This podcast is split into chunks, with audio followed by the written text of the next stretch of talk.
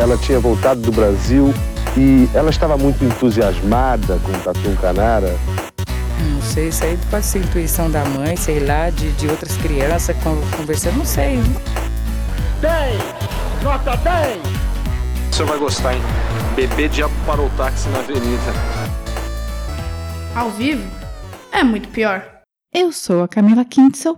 E eu, o Danilo Corsi. Hoje eu vou contar a história do edifício Palace 2 e do seu desmoronamento no Rio de Janeiro em 1998. Também vou contar um pouco da história de Sérgio Naia, o deputado e empresário filho da puta que estava por trás dessa construção. E por uma dessas coincidências, que não se pode prever, esse episódio, que se parece muito com o desmoronamento de Miami duas semanas atrás, mas muito mesmo, já estava na pauta há bastante tempo. Então vamos conhecer um pouco mais dessa tragédia que foi pedida por dois dos nossos ouvintes, Fabiano Silva e Fábio Christian. E pensar nos cálculos errados, economia burra e falta de cuidado são uma receita para a tragédia. Mas antes, os recadinhos dos nossos patrocinadores. O primeiro é o siteguy.dev, a empresa simpática que fez o site do nosso podcast, o site do Eu e Deuses, meu outro podcast de mitologias e lendas, e mais uma montanha de sites bacanas por aí. Se você tem um projeto que precisa de um site ou quer começar aquele e-commerce esperto, fale com a siteguy.dev e diga que você veio daqui. Você ganha um descontinho. Agora, Danilo, o que aquele lindo do Trinco mandou pra gente hoje? Hoje o vinho é o Solis Terra Plano de Dieu 2019, um vinho francês chique que traz no olfato frutas vermelhas, cerejas e notas picantes e combina com steak e arroz de pato. Ele está por R$ 99,00 lá no drinco.com.br para você experimentar um arroz de pato e contar pra gente como é isso. Brinde história? Tchim, tchim. Tchim, tchim. Você já comeu arroz de pato, Danilo? Já. Então me conta como é isso. Não. tá bom, então. Experimente. Por favor, ouvintes, experimentem.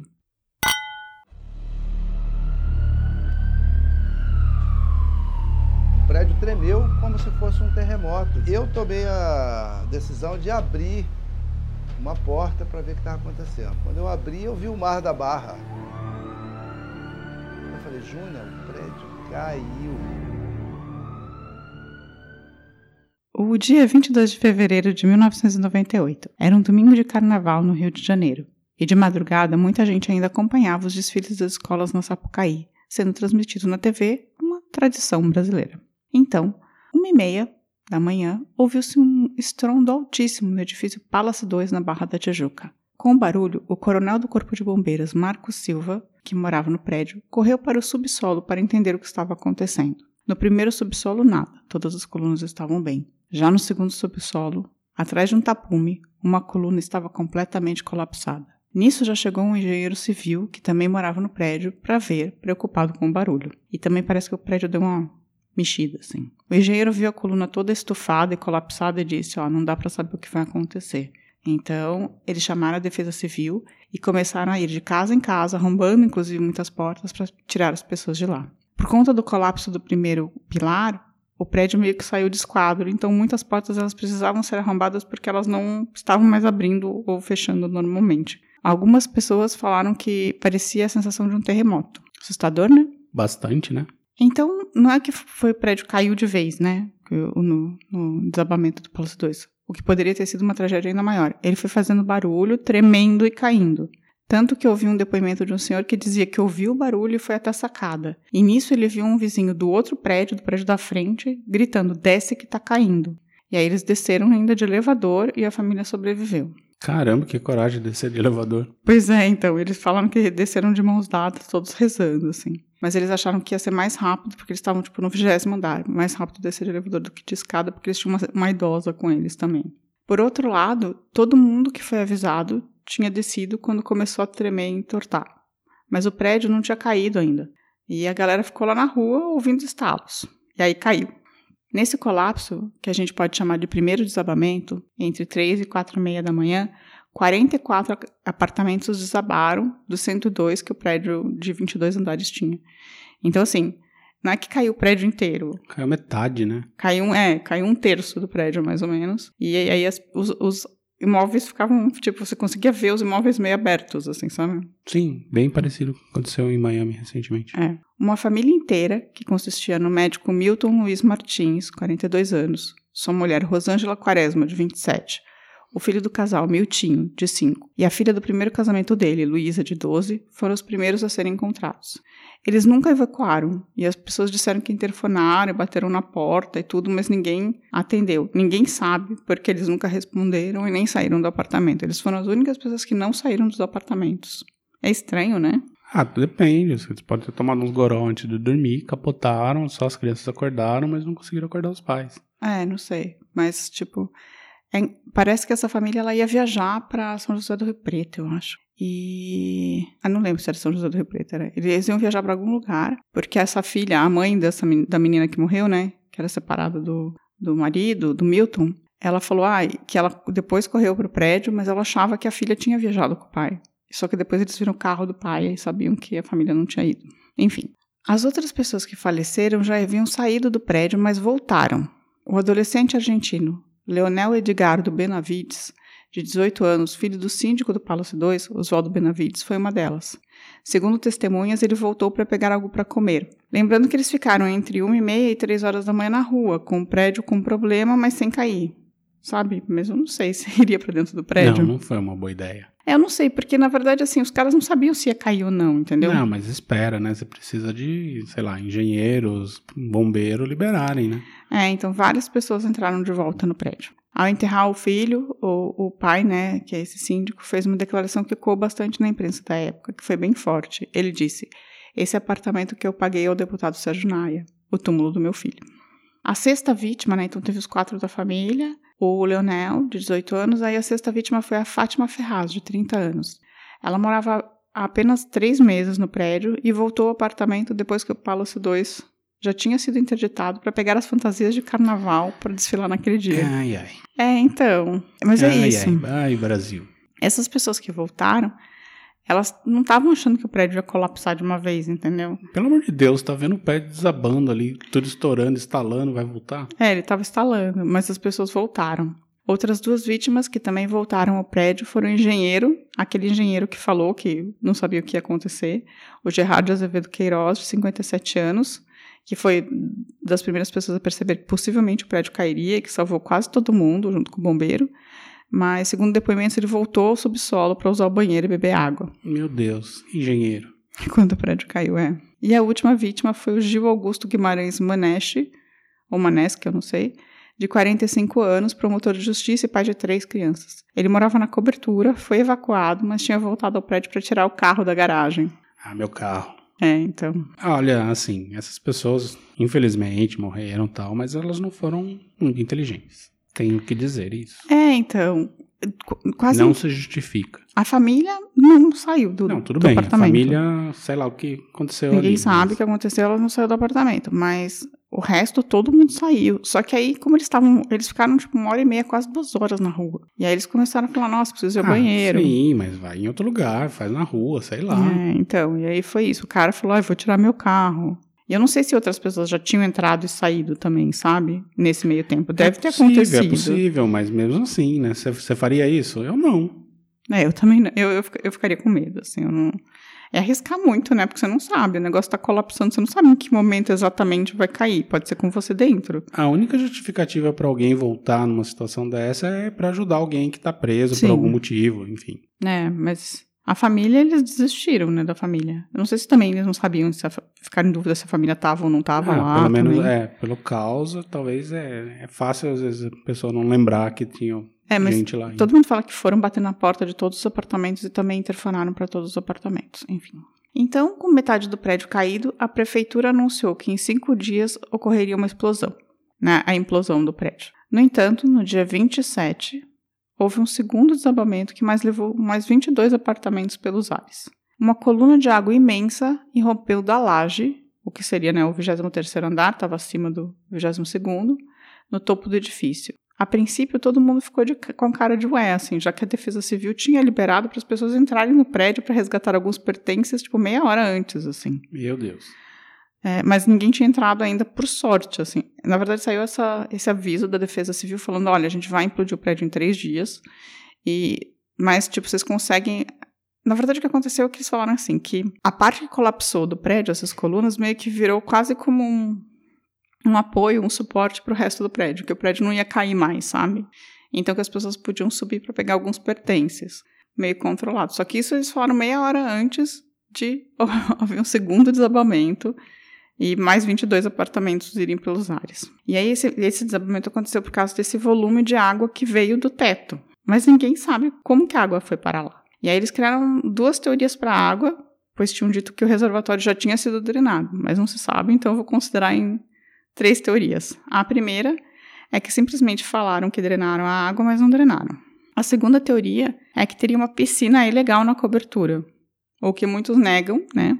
Mas e a quarta, a terceira teoria seria, né, que os engenheiros tinham colocado água no topo do prédio para que na hora da implosão, tipo, não fosse tanto pó, sabe?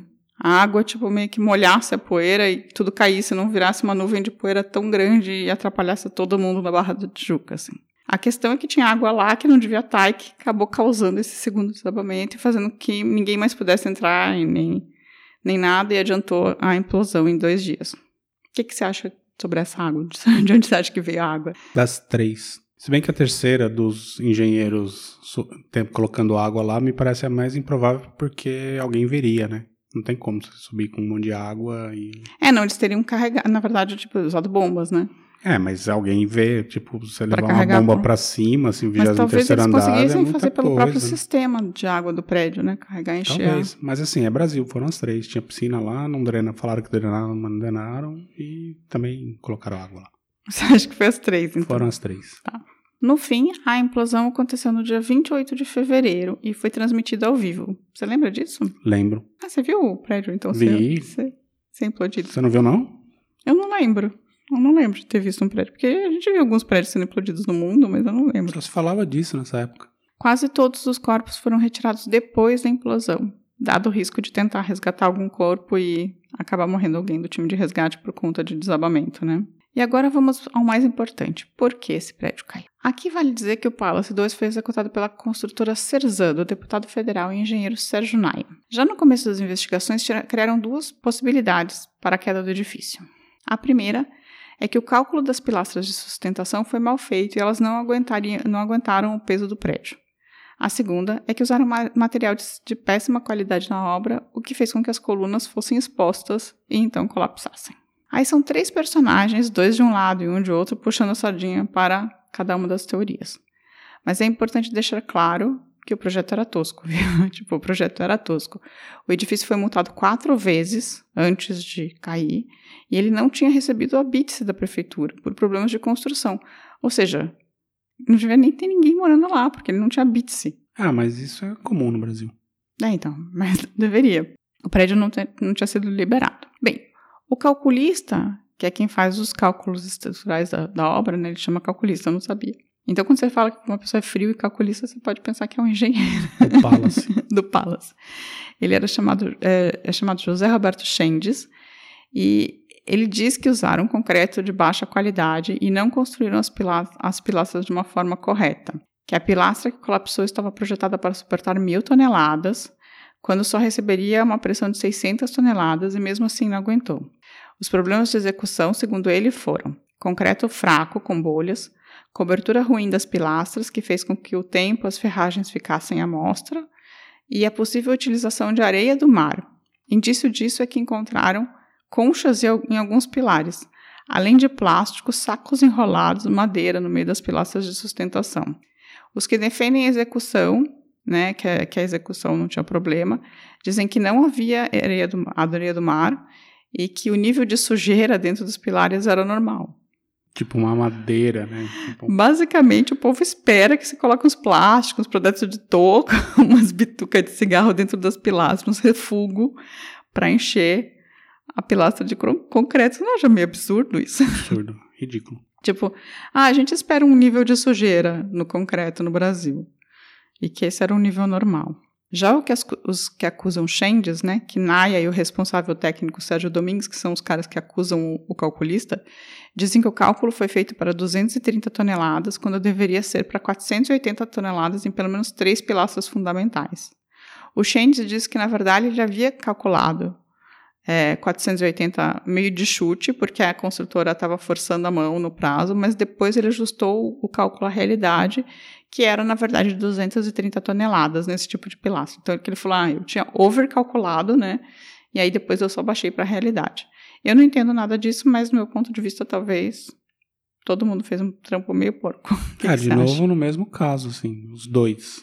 O cara fez o cálculo errado e meteram bituca de cigarro pra fechar as colunas ali. É, o Changes fala que se fosse cálculo, eu- que é uma coisa que eu achei um pouco mais séria, que o prédio não duraria 10 anos. O prédio ficou em pé 10 anos. Tem sorte. É, então, não sei. Bem, nos laudos técnicos também há incongru- incongruências. O primeiro laudo, que foi do Instituto de Criminalista, Carlos Éboli, o ICCE, disse que houve erros na execução, mas o problema foi do cálculo estrutural. Segundo o laudo, 78% dos pilares estavam fora de padrão e não tinham sido projetados para suportar a carga que estavam submetidos. O calculista se defendeu, dizendo que se isso fosse verdade, o prédio não, não teria aguentado nenhum ano, se fosse 78% dos, dos pilastros que estavam fora de especificação. Talvez, mas não sei. Já o lado que a Associação de Vítimas e a Prefeitura fez dizia que os erros de execução foram tão importantes quanto os erros de cálculo. O CREA disse a mesma coisa, problemas de execução e cálculo. No fim, José Roberto Chandes foi condenado a dois anos e oito meses de serviços comunitários e não pôde mais exercer engenharia durante esse período de dois anos e oito meses. Tipo, ele só Depois- levou dois anos de gancho da engenharia? É. Meu Deus. Depois, volta Contrate-o. tudo, tudo normal. Está aí trabalhando, vocês podem contratá-lo para fazer cálculos. Lá no Rio das Pedras. No Rio de Janeiro. Sérgio Domingues foi inocentado e Sérgio, Sérgio Naia também, mas ele foi caçado, tanto no Confea quanto na Câmara, e chegou a ser preso, mas só por quatro meses. Os dois foram condenados a, passar- a pagar salários mínimos a entidades públicas. 360 salários mínimos no caso de Naia e 200 salários mínimos no caso de Domingues. Os dois foram inocentados das mortes das pessoas. Para a indenização, a Cerza teve os bens bloqueados, assim como Sérgio Naia, que era bilionário. Aliás, é importante explicar isso. É, o Sérgio Naia foi caçado da Câmara dos Deputados, porque ele era deputado federal, não por conta do prédio, mas porque o Jornal Nacional divulgou um vídeo dele numa reunião em que ele confessava vários crimes, até falsificar a assinatura do governador de Minas. Depois divulgaram um outro vídeo em que ele reclama de taças de plástico para beber champanhe. Isso, tipo, tava todo mundo lá falando sobre o, o Palace que tinha caído e o cara divulga um vídeo dele num Réveillon em Miami reclamando, que falando que a taça era de pobre. O cara tinha 55 anos, era um playboy escroto que não queria pagar as indenizações de jeito nenhum. Ele ficou falando, não vou pagar. A culpa era das pessoas que tinham muitas coisas no prédio, por isso o prédio estava pesado demais. Que era um prédio Isso não para faz o menor porcos. sentido. Que era um prédio para porcos. Ele, tipo, foi uma pessoa muito escrota, sabe? E ele ficou colocando a culpa nas vítimas, basicamente. Com os bens bloqueados, começaram os leilões para indenização, enquanto ao mesmo tempo um exército de advogados lutava contra. Com isso, as vítimas do Palace só conseguiram em 10 anos receber 25% do que deveriam ter recebido em indenizações. As pessoas se ferraram num grau porque tinham empenhado tudo, assim, basicamente um monte de família de classe média que tinha comprado o imóvel, sabe? Não tinha nada e saiu absolutamente sem nada de lá. E depois de 20 anos eles ganharam 40% do, do que deveriam em indenizações. Ninguém conseguiu comprar nada, tudo, tudo errado. Por todo esse tempo, mesmo com os bens bloqueados, ele, o, o Sérgio Naia continuou a receber o salário como parlamentar. Tipo aquela aposentadoria, sabe? Igual o caso do Lalau também. É. Não, é absurdo. Esse caso é tipo um absurdo. Em 2009, o Naia foi encontrado morto em um hotel em Ilhéus, na Bahia, onde era amigo do prefeito. Ele teve um infarto fulminante aos 66 anos de idade. Viveu muito ainda. O espólio dele ainda está em disputa. E as pessoas, mesmo 20 anos depois, ainda não receberam. Só receberam 40% das indenizações. Nesse meio tempo, apareceu um possível filho, porque o Sérgio Naia nunca foi casado, nunca teve filhos. Mas apareceu um possível filho do Sérgio Naia, que agora entrou na, na justiça disputando a fortuna dele com os irmãos do deputado. Assim, ele era muito rico mesmo, assim. Ele tinha dois hotéis em Brasília, hotéis na Flórida, três jatinhos, assim. Tipo, o cara era multibilionário, sabe? Tipo, não era bilionário mesmo. E ele tinha sido até acusado de tráfico de drogas, o que eu não duvido. Bem provável. É, como já morreu, vamos falar, né? Ele até brigou com outro parlamentar que falou que o dinheiro dele vinha de tráfico. Bem, a calçada construtora comprou o terreno e lançou um prédio de apartamentos no mesmo terreno que abrigou o Palace 2. O prédio chama-se Barra One e tem 180 apartamentos. Essa mesma construtora, ela pagou uma reforma na fachada do Palace 1 para enterrar a memória do edifício, sabe? Tipo, barra One ficar meio parecido com o Palace, que eu não lembro se mudou de nome, não consegui descobrir. É, mas aí os dois prédios ficaram meio parecidos, assim, na fachada e meio que apagou a história do Palace 2. Se tem algum ouvinte aí do Rio, vai lá, dá uma olhada e conta pra gente se mudou. O Palace One mudou de nome. É, Palace 1. É, do lado do Barra One. E essa foi a história, assim, no final as pessoas perderam seus apartamentos, oito pessoas O crime perderam a vida. compensa no Brasil mais uma vez. E é isso, foi isso que aconteceu. O que, que você achou dessa história? Ah, eu já conhecia um pouco essa história, acompanhei, assim, mas não lembrava de todos esses detalhes, assim. Tinha esquecido que as, muitas das vítimas, né, que, que morreram, assim, metade delas, né, foram porque voltaram, assim, isso pra mim é in- inacreditável. E teve essa época aí que teve esse boom, né, de construção no Brasil, assim, e a galera fazia toque de caixa e fazia burlando mesmo, assim, usando material de péssima qualidade e tal. Não aconteceu tanto, mas tende a acontecer. É, esse, esse prédio realmente, a, a qualidade do material era ridícula, assim. Tem um em Santos que tá entortando também. Ah, em Sa- Santos a cidade inteira tá meio torta, né? É, mas aí é por causa da. Mas agora tem local. todos esses lances dos milicianos no Rio, lá que constrói coisa e cai o tempo inteiro tal. Tudo. É, eu, eu estudando para esse episódio, eu vi alguém que tinha falado do. Quando o metrô de São Paulo abriu o buraco, a Lá em cratera. Pinheiros, né? Em Pinheiros.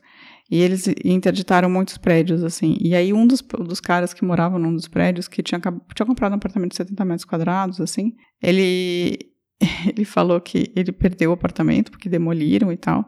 E aí ele falou que durante um ano a construtora e a prefeitura pagaram para ele o hotel e toda a comida que ele consumiu, assim. Tudo. É o mínimo, né?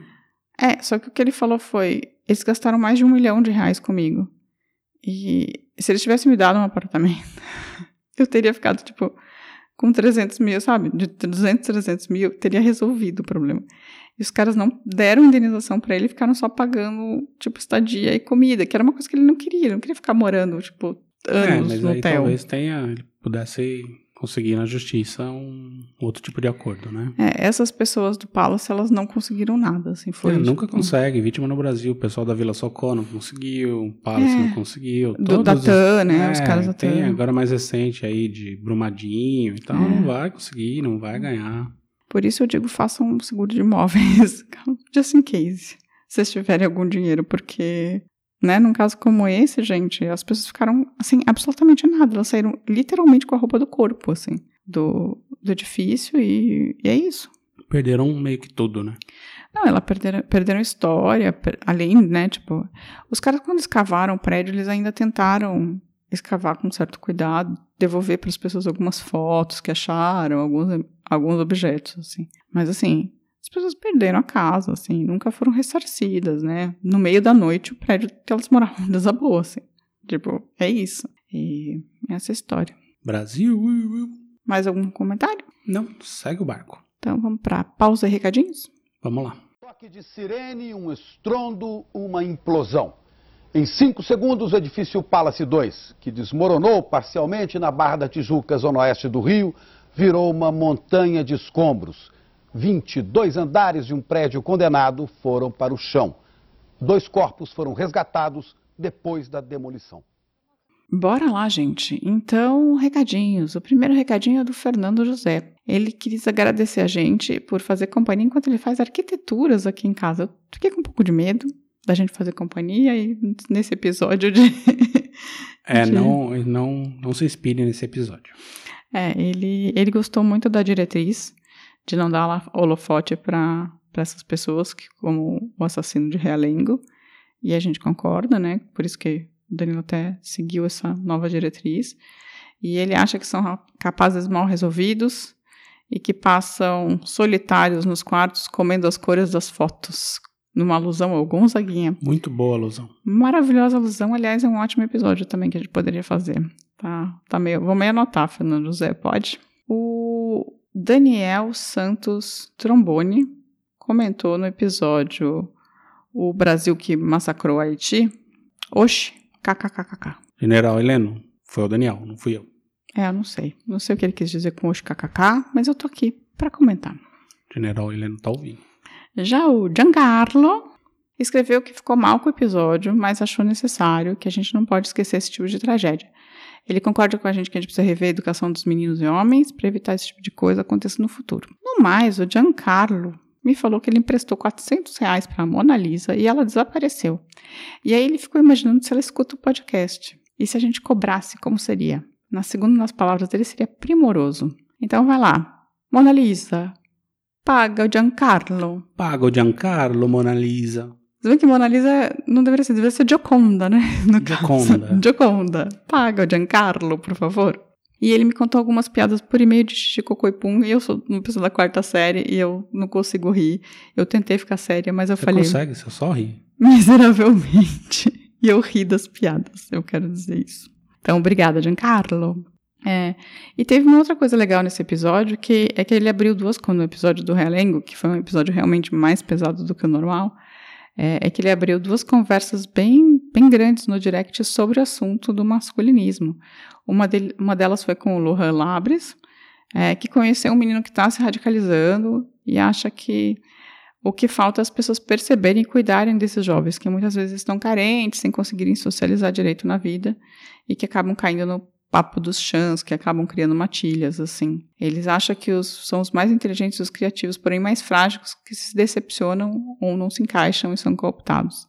E que também tem muita culpa da pornografia e dessa necessidade de sexualidade tão reforçada, assim. Faz bastante sentido. É, a gente concorda com você também. É, a gente acha que essa essa, a gente acha que essa frustração, é assim, eu acho particularmente que a frustração que vira violência é muito da criação também. Porque você tem que pensar que, que os homens não estão sabendo lidar com os próprios sentimentos, porque a gente não vê as mulheres frustradas partindo para a violência, né? Ah, sim, e, eu também ainda concordo com o que você falou no episódio, que, assim, o feminismo, né, essa libertação das mulheres causa um incômodo tremendo, né, que ajuda na, nesse processo todo, assim. Sim, não se encaixa. São todas coisas interligadas, é, um, é uma questão bem complexa mesmo. Sim. Já a nossa queridíssima Cara Caramba Caraô agradeceu que a gente não quis fazer sensacionalismo em cima do tema, realmente, mas contar a história discutir os porquês. E contou uma história pessoal sobre um ex que também anda num caminho complicado. No final, fica o recado para a gente olhar em volta e ver como estão as pessoas com quem nos relacionamos, né? Com quem tivemos relacionamentos. Porque a gente tenta formar seres melhores, mas é difícil, né? A gente fica de olho aqui em casa, que a gente tem um adolescente que é menino, né? Então a gente fica tentando dar esse exemplo também para evitar que esse tipo de coisa aconteça. Mas, por favor, olhe em volta. E por último, eu queria dizer, Márcio Fabiano, cadê você, Mar? Cadê o Mar? Mande sinais de fumaça, a gente tá preocupado com a sua ausência. Você não gosta mais da gente? Volte, volte, por favor. Estamos sentindo a sua falta. E é isso. Mais algum recado? Se quiserem falar com a gente, contato arroba muitopior.com.br. Se quiserem falar também mais sobre o Palace 2, procurem as nossas redes Facebook, Twitter, Instagram e também lá no canal do YouTube. E se você for um Naia, por favor, não nos processe. O Naya tá morto. Não, um dos Naias. Ah, enfim. é isso, gente. Tenha uma boa semana. Semana que vem estaremos de volta. Tchau, tchau. Tchau, tchau. Beijo. Ao vivo é muito pior.